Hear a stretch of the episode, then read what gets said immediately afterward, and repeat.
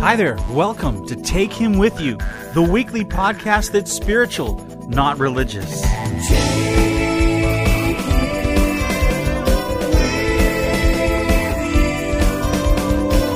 Well, this week, all sorts of cool things like Burn Notice. We talk about the TV show Numbers. My kids have been playing Lord of the Rings.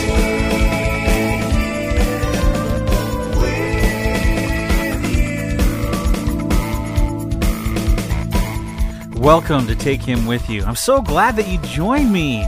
This is going to be a great show. I think you're really going to like it.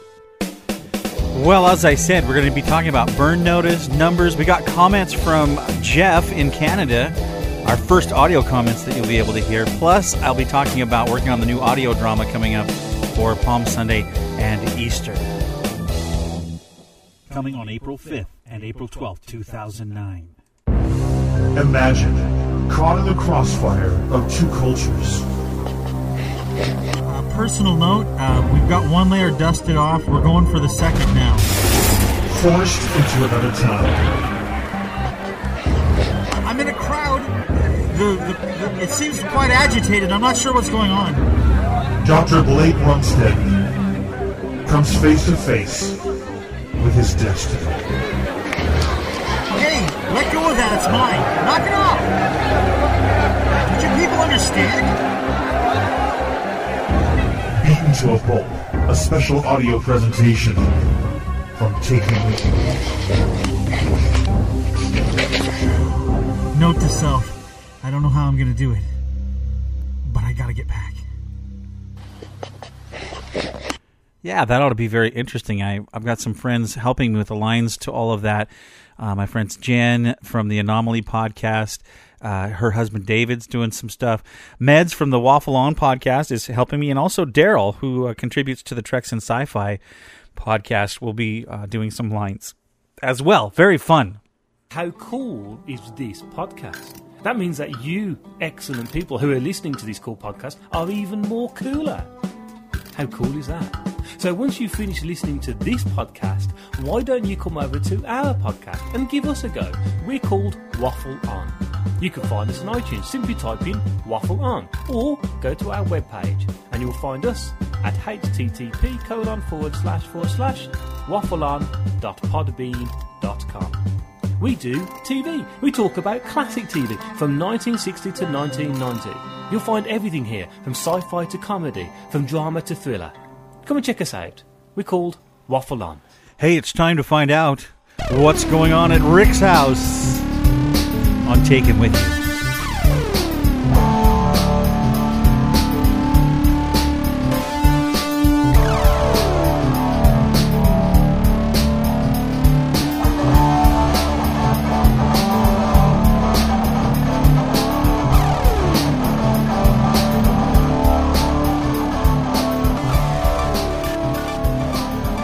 Yeah, I want to be able to borrow a bunch of money from the government and then pay my employees bonuses. Wait a minute, I don't have any employees. Wow, what's going on at the Moyer household? All sorts of things. My family went to a musical, Thoroughly Modern Millie. One of our good friends was the star in that. And then, of course, we have several of our friends that were involved in the orchestra and in the acting and dancing and all that jazz. So that's cool. Let me see. As far as TV wise, we watched several different shows, and I was so sad because I was so excited about watching Heroes, and of course, it was a repeat. I don't like reruns unless, of course, they're Star Trek: The Next Generation, and then I'll watch them till the cows come home. I don't know what it is about that, but I just. Do you do that? Do you have a certain show that you like? It doesn't matter what rerun it is; you'll just watch it if it's on TV. Yeah, that's my problem. My DVR, my digital recorder, is full of Star Trek: The Next Generation and Voyager and Enterprise episodes just because. I have a hard time hitting the delete button. Even though I have like some of them on DVD, and not all of them because I couldn't afford buying all those. But and then, of course, I have a whole hard drive full of every episode of every series. But that's not enough. I don't know. I just have to record them on my DVR. I think it's a sickness. I do. Anyway, let me see. I don't think Lost was new either. I went to go watch it. We have this weird thing going on with the Dish Network. How many of you have Dish Network? Well, for some reason, they didn't get their contract settled with ABC where I live. So in my area, you can't get ABC. So I can't watch Lost when it's on. I have to go to the website and watch it online. And there's several other programs that I can't see anymore, which is, you know, come on, you guys, get it together. It's very tempting to switch to Comcast just because they have HD. I don't have an HD TV yet. Once I get an HD TV, Comcast, not only will you have my internet business, but you'll probably have my TV business as well. We will see. We will see. Anyway, let's see. Burn Notice. How many of you have watched that show, Burn Notice? Now, it is a little bit adult in its content, but I have to say, it's like a modern-day spy MacGyver. This, I don't know why I like the show so much. Maybe because I think all the characters are really fun and quirky, and I like them, and I like how the main guy, Michael, narrates the show, and it's just really cool. I don't know how to describe it. If you haven't watched Burn Notice, it's on the USA Network, and it's really, really good. They just did their season finale or their hiatus or whatever. They'll be back in a while, I guess, with some more episodes. But they just do a great job. The filming of it is great. The directing is good. I like the script writing. And it also has some crossover folks from Battlestar Galactica on it, and Bruce Campbell. And he's so funny. He's just so funny. But anyway, if you haven't watched the show and you like kind of spy, MacGyver type of things and explosions and guns and just the whole spy mystery type of thing and having unconventional ways to solve problems, that's the show to watch. So anyway, thumbs up at the Moyer Housefold. Moyer Housefold? What's a housefold? That's when you take your house and you fold it in half. Ba-dum-bum. No, household is what I meant to say. Also, my wife really likes this show, and I kind of like it. Numbers. Have you ever watched Numbers? It's that show on, I think, NBC on Friday nights. And it is about a mathematician and his buddies and the family. His brother is a FBI agent, and he is a mathematician. And the FBI hires him to do equations and probabilities to solve crime. And the first season was really pretty cool. And then the second season has been... Is this the second or third season? I can't even remember. See, I don't do my research when I should. Anyway, Numbers is quite an interesting thing. Charlie Epps is the main character, and I don't know. I guess for me, my wife really likes the show. She likes the character development. She likes all the fun things they do, and she likes math, so she enjoys watching the new probabilities and all the equations and stuff. I never have liked math. I didn't like it when I was in school. I don't like it now. Math. Nah. And the reason for it is because I could never get my head around doing all these figuring and stuff and then coming out with another number. Now, the only thing that saved my back end in the math department was when we got introduced to, now this is dating me, I know, we got introduced to the computer, the personal computer at my high school, Holquim High School, alma mater, go Grizzlies, ooh. We got introduced by Dan Descher, got a computer lab into our school with Apple IIes, I think is what they were, with the green mono screens. They were so cool. The big 5.5-inch floppy disk. And oh, man, I was so excited. And so what happened is I was flunking out of algebra. I was doing so poorly. And he said, Rick, you might like the computer lab. So I signed up for that, got in there, and for some reason... I just loved it because you would use the math to do something. And, you know, like you could, like back then, you know, you wrote this program and then like apes would throw bananas at each other across, you know, in mono screen, you know, it's that little stick kind of things. Like, remember Battlezone, the video game? And they, it was all done in like little lines, green lines.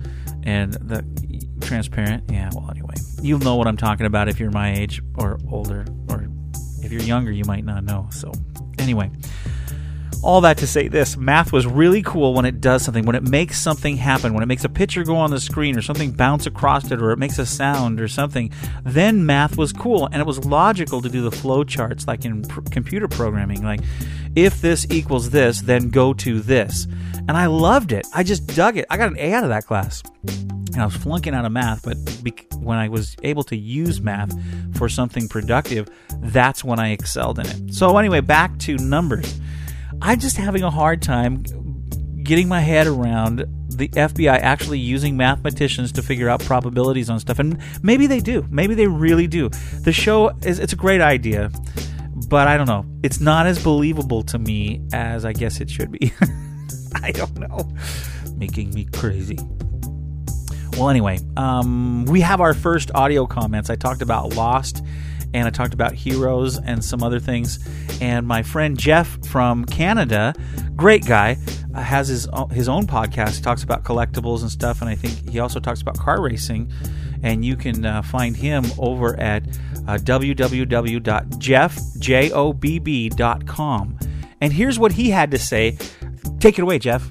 Hello, Rick. This is Jeff from Canada, and I thought I'd send in some of my comments on last week's podcast, Using and Abusing. These comments are mostly about the television series that you've been talking about lately.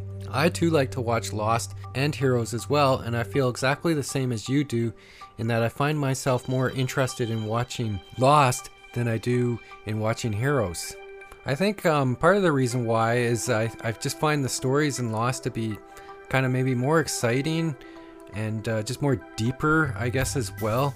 And hero stories, not quite as exciting to me, and maybe the plot lines are just not really as deep. They certainly don't really get me thinking as much as Lost does. Also, too, I kind of find that I seem to care more about the characters in Lost than I do in Heroes.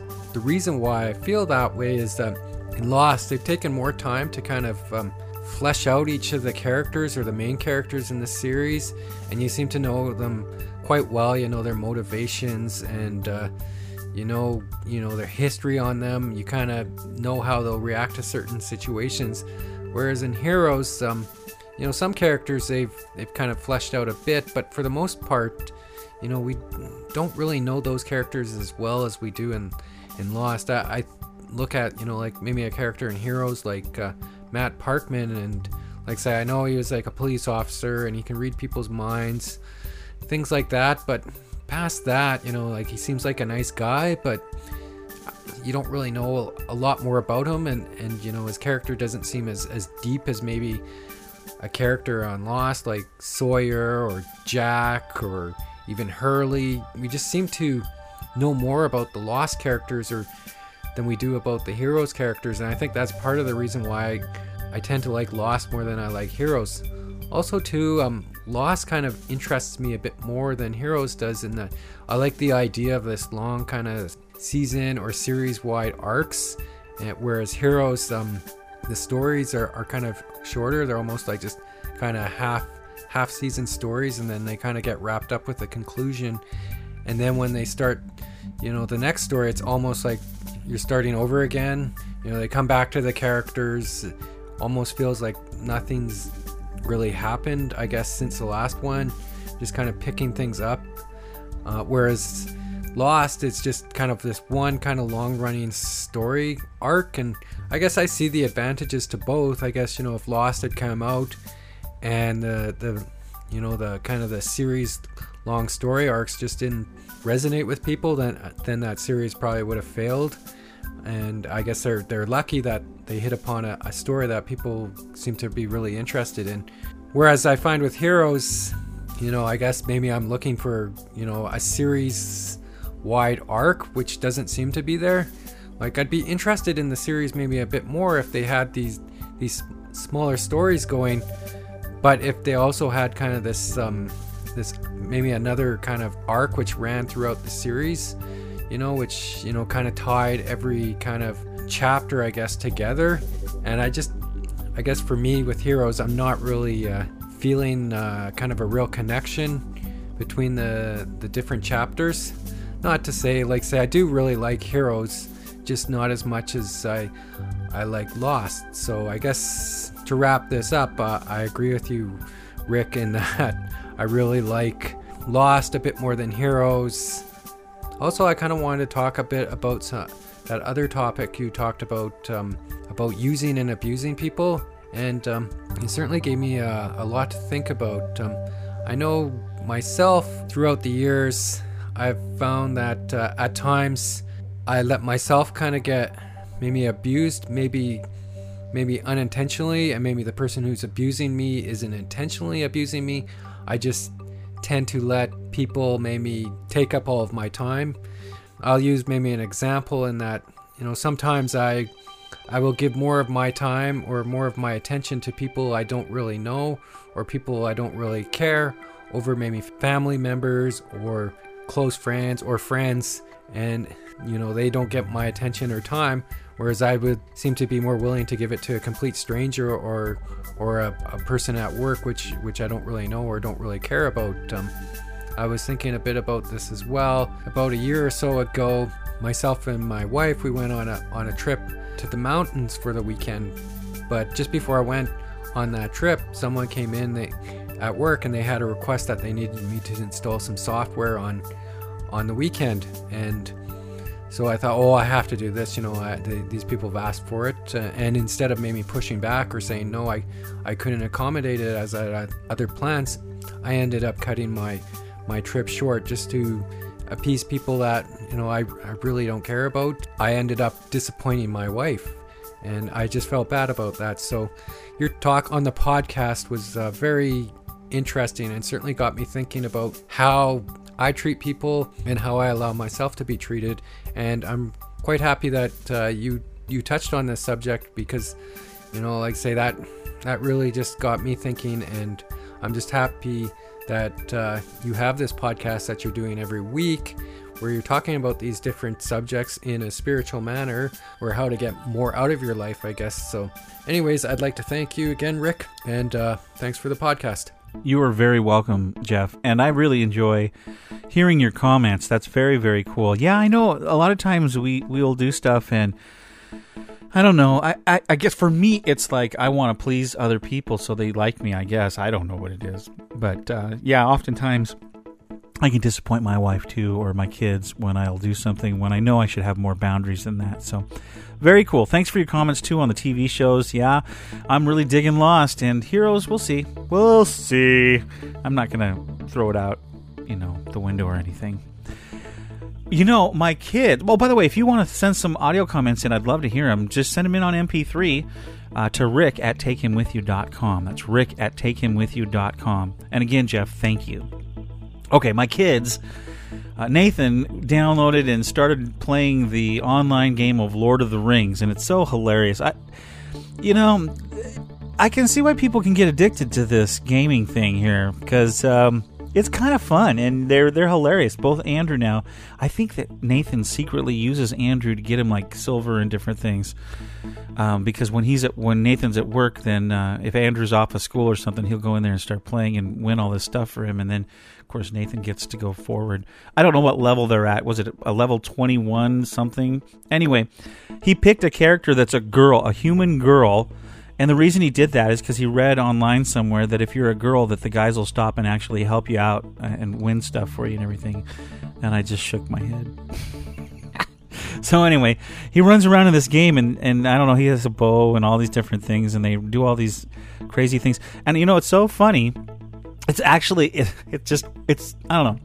Some people say it's a waste of time. Other people say it's not. But I can see why people get addicted. So I'll keep you updated on what level they're at and how they're doing on Lord of the Rings. I'm actually holding out to do any of that kind of thing until the new Star Trek game comes out online. And then I might even jump into the field. We'll see. We'll see if I have time. Sometimes I don't have time to time it. Mm-hmm. Other than that, I've been working on the audio drama, got some lines done and sent to Jen and Dave over in Texas, and they recorded their lines and sent them back to me.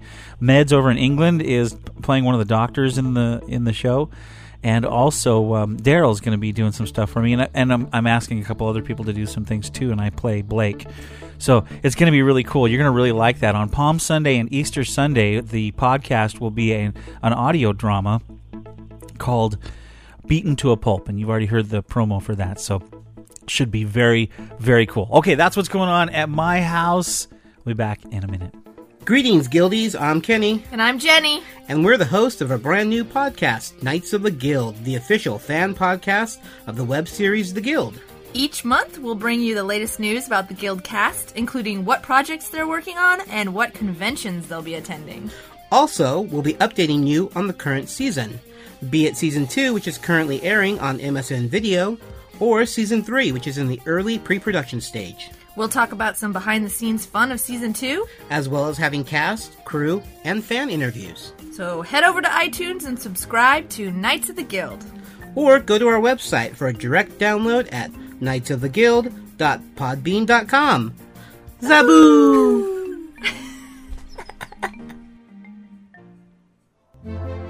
You know, sometimes I need to be encouraged or lifted up out of the junk that I'm thinking. We live in a crazy world right now with financial things being really tough and all sorts of other things going on. Well, my wife and I, one of the things that we feel that we are supposed to do is encourage others. And so we've started a weekly newsletter called The Weekly Encouragement. It's a professional newsletter written by my wife and I and other guest contributors. And we send it out every Monday morning so you can get it in your email box and be encouraged during that week.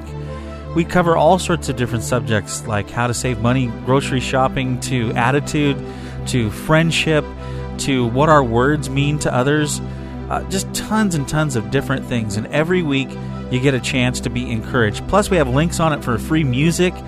You can also catch up on all the different Take Him With You podcasts and promos and weekly encouragements, all that kind of stuff. It's all in the newsletter. And we're doing that so that we can support our family and continue to bring encouragement to you every week with the Take Him With You podcast and the newsletter. So we're taking subscriptions to the newsletter, and if you head over to TakeHimWithYou.com, then just click on the link that says newsletter, follow the instructions, and subscribe. We're asking for $20 or more a month, and we figured if everybody that listens to the show would give that, we would have more than enough to pay the bills here at the house and continue bringing you Take Him With You every single week and the newsletter and all the cool stuff that we're doing. We're really just trying to encourage people, and if you could do that, that would be great. I mean, we have some people that are supporting us with quite a bit more than $20 a month, and then others that are, you know, that's all they can afford. And then some, I know it's financially difficult right now. Some can't afford anything, but they'll pray for us or they'll encourage us or they'll talk to us and email us. And it really doesn't matter if you pay money or not for the newsletter. We just want to encourage you. But it's a way that we can earn money to continue doing this, and it's also a way that we can get out there and encourage people. So head on over to TakeHimWithYou.com and click on newsletter, subscribe today. We would love to be able to come into your house or your workplace or wherever every Monday morning with a newsletter. That would be our privilege and our honor to be able to do that for you. Thanks for considering giving to Take Him With You. No, I don't think he likes you at all. No, I don't like you either. I love that. That is so great. That's good writing. Yes, because it's not much dialogue. And because George Lucas didn't write all the dialogue.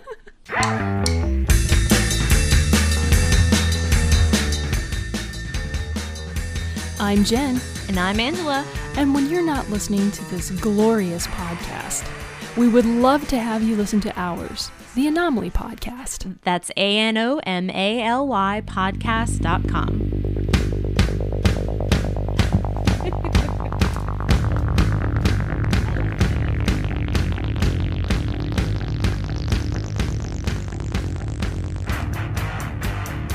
Well, it's time once again for Words of Wisdom here on Take Him With You. Today we're in Chapter 4 of Matthew, the first book in the New Testament. And here's what it says from the Message Bible. Next, Jesus was taken into the wild by the Spirit for the test. The devil was ready to give it. Jesus prepared for the test by fasting 40 days and 40 nights. And that left him, of course, in a state of extreme hunger, which the devil took advantage of in the first test. Since you are God's son, speak the word that will turn these stones into loaves of bread. Jesus answered by quoting Deuteronomy, "You know, it takes more than bread to stay alive. It takes a steady stream of words from God's mouth." For the second test, the devil took him to the holy city, sat him on top of the temple and said, "Since you are God's son, jump." The devil goaded him by quoting Psalm 91, "He has placed you in his care of angels. They will catch you so that you won't so much as stub your toe on a stone." And Jesus countered with another citation from Deuteronomy, Don't you dare test the Lord your God. For the third test, the devil took him to the peak of a huge mountain, and he gestured expansively, pointing out all of earth's kingdoms, how glorious they all were. And then he said, "They're yours, lock, stock, and barrel. Just go down on your knees and worship me, and they're yours." Jesus' refusal was curt. "Beat it, Satan." He backed his rebuke with a third quotation from Deuteronomy. "Worship the Lord your God and only Him. Serve Him with absolute single-heartedness." And the test was over. The devil left, and in his place angels. Angels came and took care of Jesus' need. There's our words of wisdom. Now, that's very interesting when you start reading Matthew chapter 4, because really what it talks about is something that we're all tempted by money, pride, and power. Do those things hold you back from serving God? Do they hold you back from being everything you're supposed to be? You might want to think about it. I think they're great words of wisdom right here on Take Him With You. The Treks in Sci-Fi Podcast. Stand by to receive our transmission. Sci-fi entertainment news and commentary. I am Locutus of Borg. Star Trek episode analysis. Captain of the USS Enterprise.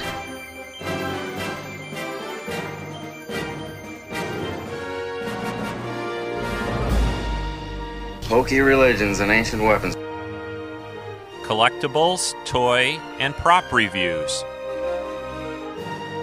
I am to misbehave. The weekly Treks in Sci-Fi podcast with your host Rico at treksinsci-fi.com. Well, it's time once again for Food for Thought on Take Him With You. It's going to be a great week.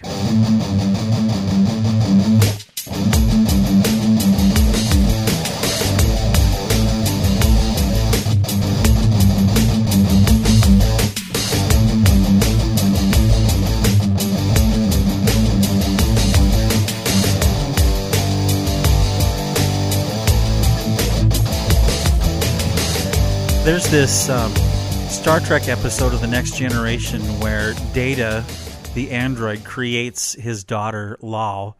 And it's a really cool episode because it explores the meaning of life. And that's what today's program is called, The Meaning of Life. And I want to talk a little bit about what do you think your meaning in life is? Because I really believe it's really true that we are here for a purpose and a reason. It just isn't to aimlessly wander around and wonder what we're up to. I really do think there's something for us to accomplish in this life. And you've heard my story now, if you've listened to the podcast in the past. And if you haven't, I encourage you to go back, especially listen to an episode called Green Fog and Electric Guitars. I think that is one that really explains why I do what I do and why I think what I think. But in particular, from the moment I got back from that concert and began working with a youth group some more and getting into my faith, things changed. I had about a whole year of a lot of change. And I think it was a lot of the way that I thought beforehand was starting to change. And it wasn't that I was being brainwashed. And some people think that when you explore your faith or you get involved in religion or something like that, that you get brainwashed. Well, I think in religion's case, you do. But when you begin to have a relationship with God, I don't think it's as much brainwashing as it is correcting the stuff that perhaps held you back before from knowing what you were created to do. So let me tell you what happened is when we got back from the concert, I was working three different jobs. I was working at the church there, just really, really, they were giving me $25 a month or something like that to take care of the kids, and do youth group. So that wasn't really paying my bills. But I believe I worked at a local radio station being a DJ. And I also worked at JCPenney in the electronics department. So there was a lot of different things that I did to try and bring a paycheck in and pay for my rent and all that. And, as I went through that time, I I really started to get a grip on, why did I have the talents and the giftings that I did? What was I supposed to do with my life? And I didn't really know exactly what to do. All I knew is that I'd come in contact with this newfound faith. You know, at that concert, I'd given my heart over to God, and I didn't really know what next to do. So I kept working with the kids. I kept doing some things with them, and it came time that in about a year after that I had done this, they had another concert. This time, Darrell was back. Darrell Mansfield is the guy's name that played in the band, and he sang and played harmonica, blues harmonica. They played all sorts of different stuff, blues, heavy metal, all sorts of different types of music, and I just really liked the band. So I got a whole other group of kids to go with me back up to another concert. And during this time, during the time that I was exploring things, I had met who my wife was to be. You know, my wife became Amy, and we've been married for almost 23 years, but I met her. In fact, next week on the podcast, Amy will join me, and we're going to be talking about how we met and what God did in our lives and how it changed everything for us. Our whole course of events was changed when we met each other. Some serious things happened in a good way, and we'll be sharing with those next week. The show next week is going to be called, Hey, You're a Cool Chick. You don't want to miss that, especially because my wife is hilarious when we do podcasts together. You will really enjoy listening to her and her perspective on things. She always tells it like it is. But anyway, back to the fact that I had gone up to this concert with kids again, a second time now, and this time I had some faith, and I really wanted to hear what this man had to say and what he was doing with his band, and you know, we had a really good time, and I'll talk about it a little bit later. But that leads me to say that I really believe that each of us are gifted by God a certain way to do certain things. You look around, and people have different gifts and talents, and there's a reason for them. I really believe that each one of us has a path that we go on, that if we'll go down the path of what we are called to do or what we're made to do, it brings a lot of pleasure and satisfaction in our lives when we do what we're made to do. I compare it this way. Have you ever been in a situation where you think, this is not what I'm supposed to be doing, and you just do it anyway because you have to pay the bills? Well, I remember thinking about this. Can you imagine going into Denny's? Maybe you don't go to Denny's, but maybe, let's say you do. You go into Denny's, and you sit down, and you order a Grand Slam. And they, you know, the waitress is like, okay, and she goes in the back, and she tells the cook, here, go ahead, we got a Grand Slam, 2 bacons, 2 sausages, you know, over easy on the eggs and pancakes, you know, and they start to cook. But the cook really is gifted at being an auto mechanic. That's really his gifting. And he really isn't a great chef. He's not really wonderful in the kitchen, but he's just trying to pass through. Well, anyway, he starts off and he starts making the pancakes, but he's not really doing too well because it's, to him, he'd like to be changing oil and doing stuff like that. And by the time the breakfast gets out, it just isn't what it's supposed to be. And the cook's frustrated, and the waitress is frustrated, and the person getting served the food is frustrated as well. All because this guy really is gifted to be an auto mechanic. And why is he in the kitchen at Denny's? Well, I think a lot of us are miserable in some areas of our life because we were never meant to do that particular thing. And, you know, I think sometimes we need to explore, what are we really gifted at? What is our niche? What can we do that will, you know, fulfill our hearts? Why were we made? What were we made to do? And if we find it, then I believe that life isn't as miserable when we start to do what we were supposed to do. Now, that's interesting because I don't think it's always a career, because I know some of us will do a career or we'll do a job and we really like that. But I'm talking even deeper than that. Finding the right person that you're supposed to marry. That's important, you know. I mean, the biggest decision you'll ever make in your life is, number one, am I going to follow God? And number two, who am I going to marry? Because that's going to greatly affect how you serve God and how you live your life and where you go and what you do. So it's interesting that there are certain things that if you think about it, I need to find out what I'm supposed to do and then run with it and go with it, because that's really what brings fulfillment. I think some of the reasons that we feel helpless at times is that we focus too much on the wrong things. You know, here in the United States, especially now, we're all focused on the financial end of things. And really, that's not that's not what life is all about. Money, I mean, yeah, it takes money to live, and it's certainly important to pay our bills. But, you know, sometimes we put such an emphasis on money that we really miss it.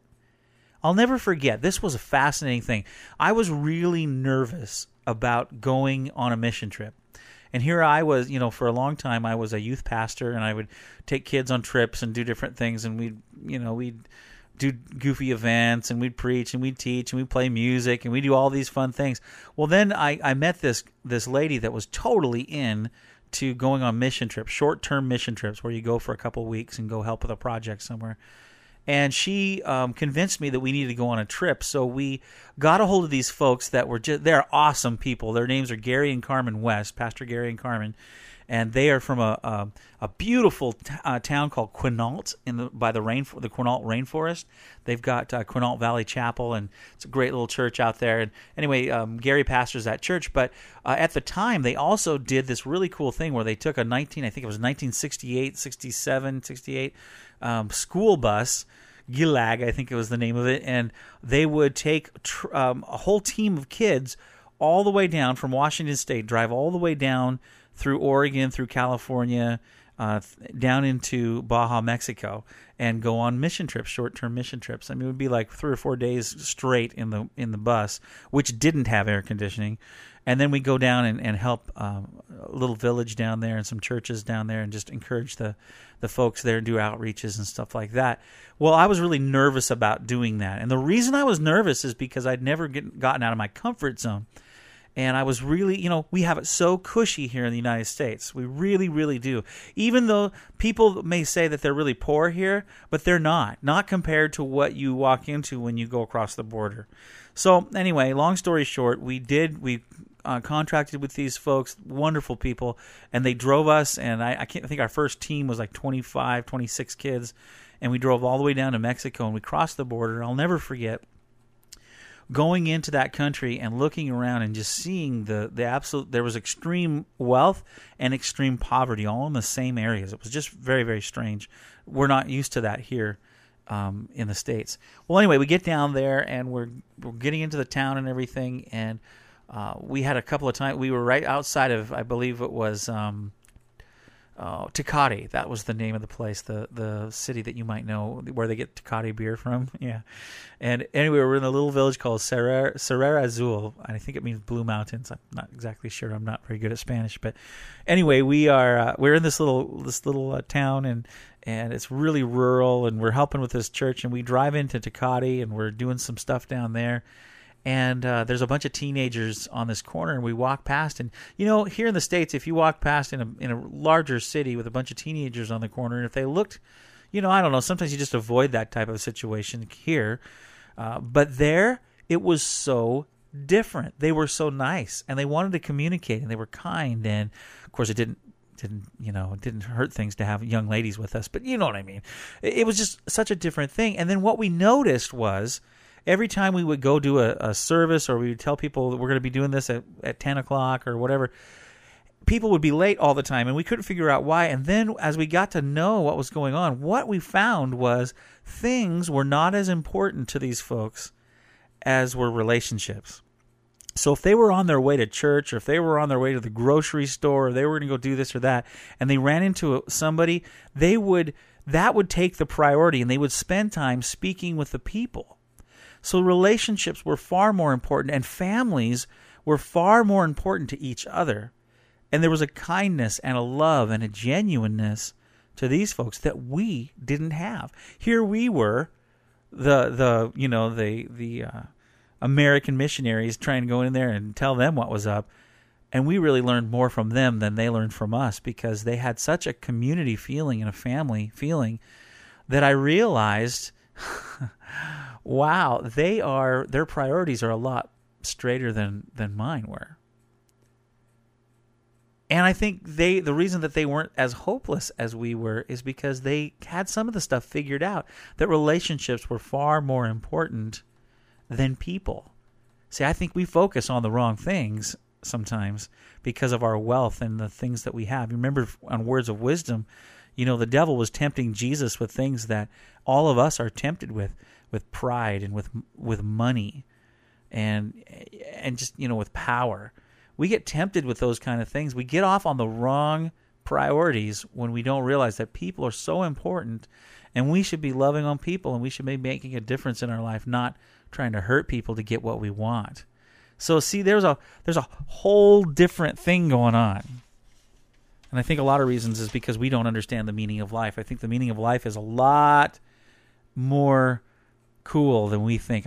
See, we are convinced in the United States that the meaning of life is, you know, you get all you can all you get, and then sit on the can. You know, that's kind of our mentality, you know, the American dream, you know, have everything you want and in abundance, and then have enough money to retire and travel everywhere. When really the American dream is pretty selfish, considering that there's a lot of other people in the world that we could be helping and doing things with. And I really believe that the water boy never goes thirsty. So if you really do have a servant's heart and you go out and help people, you will always have enough for yourself as well. You know, when I was the manager of the football team, we had a big, huge thing of Gatorade, and I would serve that up to the guys on the team. And I always had more than enough Gatorade, more than enough water for myself, because I was the one handing it out. So, you know, you start looking at life from that perspective. If you start to bless people and hand out things to people and really be concerned for their well-being, you know what? You can't help but be blessed and have what you need, because the water boy never goes thirsty. Well, anyway, let me get back to the story of me going to the second concert now. I went up with a bunch of kids, and I actually discovered the meaning for my life. So I want to tell you about it. I get to the concert, and this time it's in a little bigger venue. We get all the kids in there, and of course, now that we've been to a few of them, we know what's going on. I was so excited to see Darrell Mansfield, and it was so funny because the guys that opened up for him was a band named Bloodgood, and you can find them, I think, at bloodgood.com. And it was when their first debut of, you know, Darrell Mansfield was, I think, producing their first record, and they opened up, and it was just quite a concert. They were very theatric and heavy metal, and boy, I was like, that's really cool. That's way cool. And then we, of course, got to see Darrell again, and he, of course, did a great concert, some awesome stuff, and really, really enjoyed it again. But during that concert, something happened to me that kind of changed the direction that I was going in. I had already, you know, received God into my heart. I had asked Jesus to be the boss of my life and everything, and was, you know, really exploring that. But I think I was in the right place at the right time, and I think a lot of times we're in the wrong place, and so we don't find out what we're supposed to do because we don't get ourselves where we're supposed to be. It's like being at McDonald's where they have a self-serving soda, you know, fountain or a pop place, and they give you the cup and you get free refills. But if you won't get up off of your back end and walk over and put it underneath the spout, you aren't going to get any soda. And so I think a lot of times we're empty and we're miserable in our lives because we won't get up and walk over to where we're supposed to be getting the soda and fill up. And I think a lot of times we need to take steps as human beings to surround ourselves with stuff that's going to really fill us up and help us go in the direction. For instance, if you want to do photography and you think you're really good photographer, well, you need to get out there and start taking pictures. You can't just sit and go, you know, my pictures are great, and the two of them that I've taken are wonderful. No, you got to get out there and start perfecting the thing and defining the craft that you have. And it could be all sorts of things. Maybe it's writing. Maybe it's music. Maybe it's computer stuff. Maybe it's, I don't know, being a friend. Maybe a counselor. I don't know. But whatever it is, what we need to do is get ourselves to where we can be filled up with that kind of thing so that we can be the best that we possibly can be. So I'm at this concert, and I'm watching things unfold, and I'm down towards the front of the thing. Of course, you know me, Mr. Mosh Pit Boy. And I'm down there really enjoying it. And that song that I played for you on Green Fog and Electric Guitar is called He Is Overcome. They started playing that song. And, you know, I closed my eyes, and I'm not, you know, at that time I really wasn't real expressive in worship or anything like that. You know, you hear people that worship God, or you might see somebody on TV that lift their hand up or something like that. But I felt like I needed to do that. So I did. I lifted my hand up, and I'll tell you what, I felt like I got hit by a lightning bolt. I can't even describe it to you other than, oh, yeah, I can. You know, when you're listening to an FM radio and you're trying to tune in stations, and it's all fuzzy and it kind of bugs your ears until you get right onto that crystal clear station. It goes like whoosh. and then I was, hey, the soothing sounds of FM radio. You know, it's all of a sudden there you got this stereo signal, and it's bright and it's clear. That's exactly what happened to me. When I lifted my hand up, I closed my eyes, and for a moment it was just fuzzy, and then all of a sudden I heard something reverberate from the inside of me that said, "Do you see this man?" And I went, "What?" I'm thinking, "What?" And I didn't open my eyes, but inside I was having like this dream or this vision kind of thing, and I saw this guy that was on the stage, but he was dressed in different clothes. He had a band with him, and he had a big black Bible in his hand, and he was preaching. I mean, he was not preaching like somebody spitting on you or anything like that. Not the kind that you see on TV where they're, you know, you're like, "What?" This guy was actually talking like I talk to you. He was just very normal, but very passionate about what he was saying. And I remember seeing him. I said, "Yes, I see him." And instantly, again, just reverberating on the inside of me, I heard, "I want you to reach people that way." And I went, "Whoa, crazy, absolutely crazy."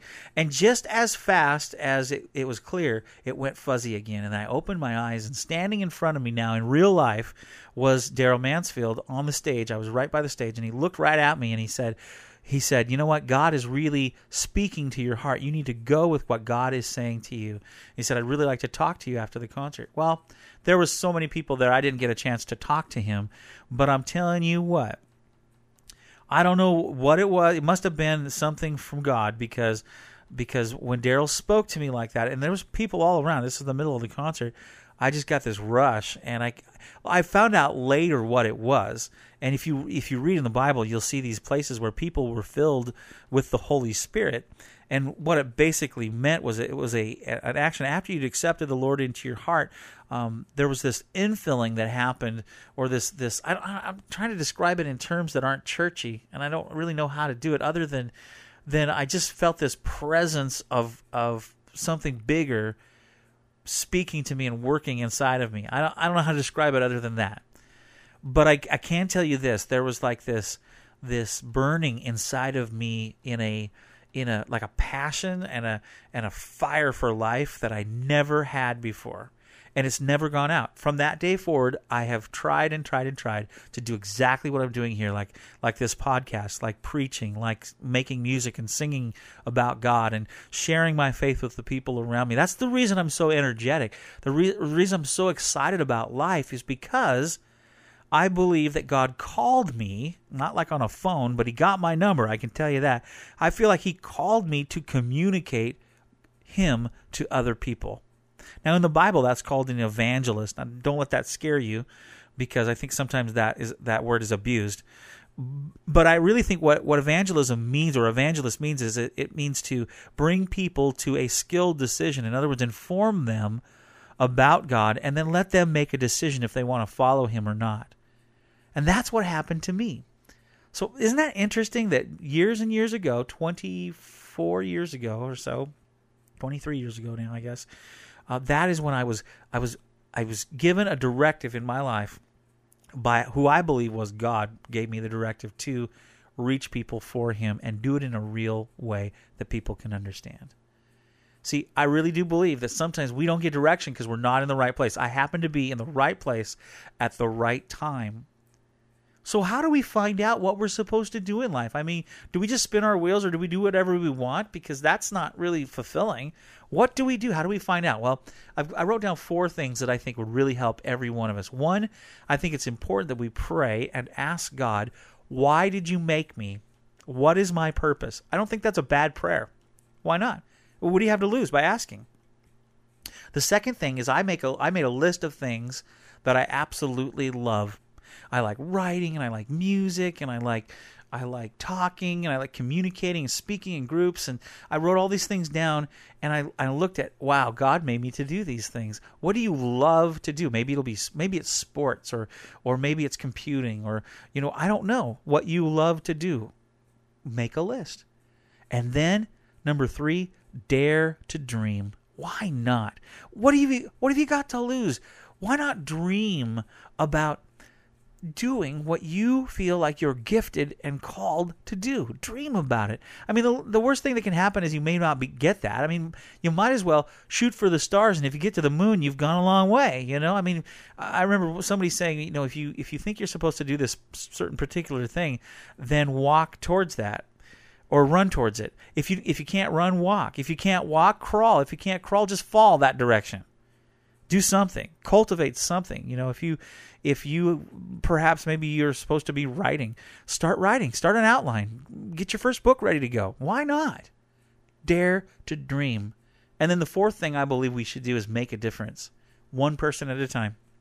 One person at a time and one day at a time. You know, you can't fulfill everything in one day. It takes time. It takes a growing. It takes it's a journey. And it's important that we make a difference in our lives. I want to make a difference. I don't want to just, you know, one of the things you can find out in your life, if you're really following after what God has made you to do, you'll make a difference. You know, say, well, yeah, I don't know if I make a difference. I mean, I don't do much, Rick. I mean, geez. I'm not talking like that. I'm just saying, if you look at your life as a whole and you say, I want to make a difference in someone, at least one person's life. I mean, maybe God is calling you to be a better dad or a better mom. I don't know. Maybe he's calling you to be a better employee or a better friend. I don't know. All I know is this. It's important to make a difference in the world around us. And if we're making a positive difference, then we're starting to do what God has called us to do, because I really believe that every one of us can make a huge impact in the world around us. We all have a sphere of influence. What we do with that is really important. Don't waste it. There's a really great passage of Scripture in the Bible that talks about the talents that these servants get. And one of them buries the money that he gets and doesn't do anything with it because he's scared of the master. The other one invests it, makes some money, and the other one really invests it, makes lots of money. And when the master comes back, he's really excited about the one that's made all this money because he did something with what he was given. The servant that did nothing but buried it under the tree and just waited until the master got back, and he was under a false assumption that the master would be harsh to him if he tried to do anything. But you know what? All God wants us to do is try to do our best. That's all he wants. And he knows us. He created us. He made us for a purpose and a reason. And, you know, that servant didn't get anything. And basically all the reward and everything he gave to the one that had actually invested and went for it. And I think that's so important. I had a friend one time in high school, a good friend named Mike, that recognized the talents that I had on piano, and he said to me, Rick, don't waste that. You only know like a couple of chords. You should develop that because you have something there that a lot of people don't have. And he really encouraged me, and to this day, I've worked really hard on my piano skills and my keyboard skills because I remember him saying, don't waste it. Don't waste what you got. And you know what? I would say that to you. Don't waste what you have. Maybe you have the talent of being a friend. Maybe you're a musician. Maybe you're a poet. Maybe you're a writer. Maybe you are good at computer programming. Maybe you're good at being a friend. I don't know. You know what you're good at. And you say, well, I'm not really gifted at anything really talented. You know what? It's not just talents that people see. There's all sorts of other things. You may be a great mom or a dad or an uncle or an aunt. You know, their list goes on. You can be a great human being if you want to be. So I want to play you a song that I wrote, and there's a history behind this song, and it's a little preachy, but I think it's important that I play it for you. I had a really good friend in high school named Paula, and Paula I think her and her friend Mary Beth we were in band together, and we were in debate together and forensics and stuff, and she, right after we graduated, she was in an accident out here on the bay and died. She drowned. It was a horrid experience. Oh, gee. So hard even now, years and years and years later, talking about it. But I'll never forget calling up Mary Beth's mom because Mary Beth was having a real hard time, and I just talked to her, and she was a believing lady. She believed in God, and she said, you know, Rick, it doesn't really matter. She said, you know what? All that matters is if she knew the Lord and who she was living her life for. And she told me, you know, Paula loved God, and she, you know, she's in heaven today. So don't get too worked up here because it's going to be okay. And I'll never forget those words. They really helped me to deal with the loss of my friend. So I wrote a song called It Isn't Over. And I want to share it with you today. I want you to hear what it has to say, and you let me know what you think. and I'll be back to wrap things up.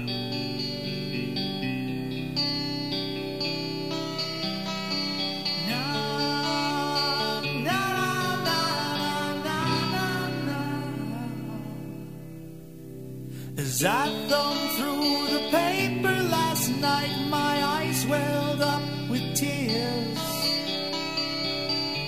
A lady had died, my lord, I knew this lady for years. She comforted me when a friend had died from an accident on the bay. I still recall the words she said, and I can quote them to you. She said, life isn't over when you die. It goes on forever, you know. All that matters if you knew the Lord and who you lived your life on. It isn't over when you die. It goes on forever, you know. All that matters if you knew the Lord and who you lived your life for.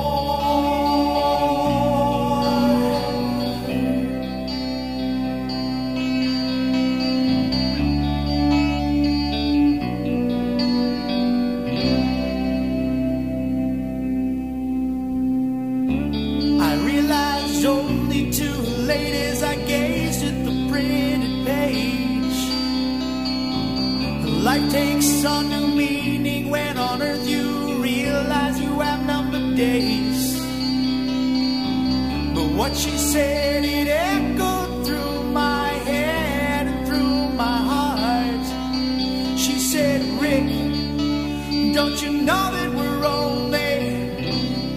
only here in part? Yeah, it isn't over when you die. On forever, you know. All that matters if you knew the Lord and who you lived your life for.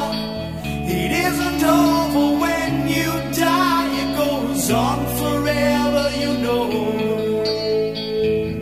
All that matters if you knew the Lord and who you lived your life for.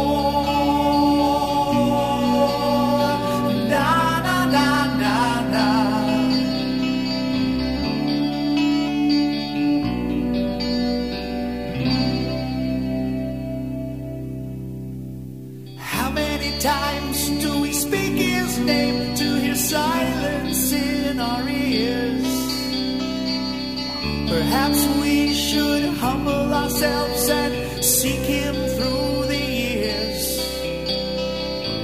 Cause when this life is over, my friend, we are far from done. Eternal life awaits us in Jesus Christ, Jesus the Son. Well, it isn't over when you die. It goes on forever, you. All that matters if you knew the Lord and who you lived your life for. It isn't over when you die. It goes on forever, you know. All that matters if you knew the Lord and who you lived your life for.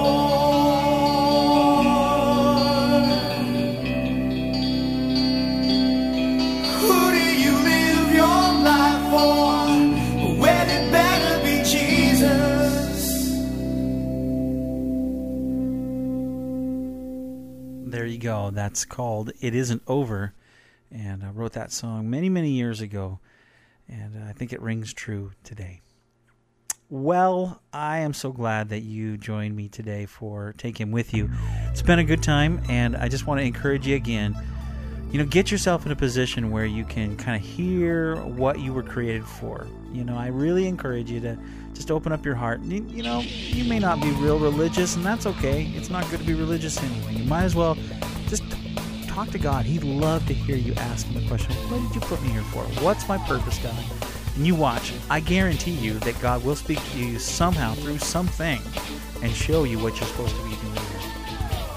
Why don't we talk to God for a minute, and then we'll close things up. Lord, I thank you that you give us a purpose in life, that you created us to do something and to influence people around us and to help people.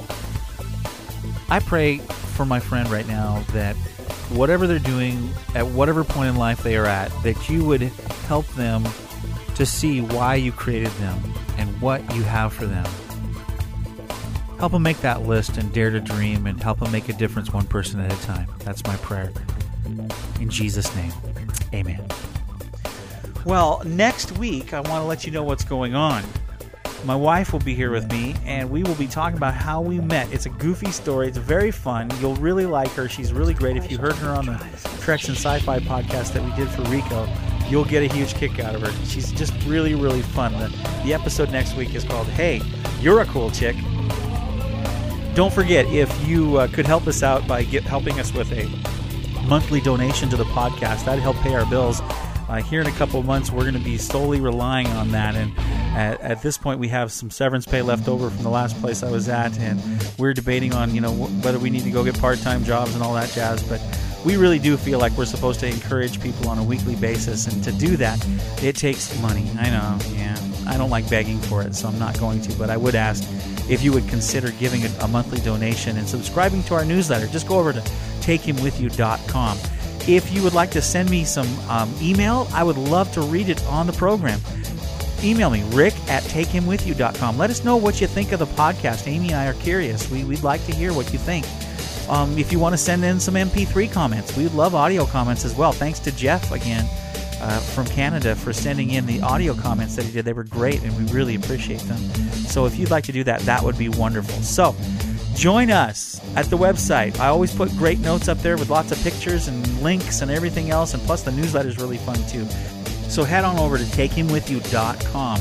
And don't forget, we have a midweek booster program on Wednesdays that you'd really enjoy as well. Just a little words of wisdom and boost you up there and help your attitude for the week. And you can always download that on Wednesdays as well. Or go to the website and just click on Listen Now, and you can hear that too. All right, I'll see you next week. And don't ever forget, take him with you.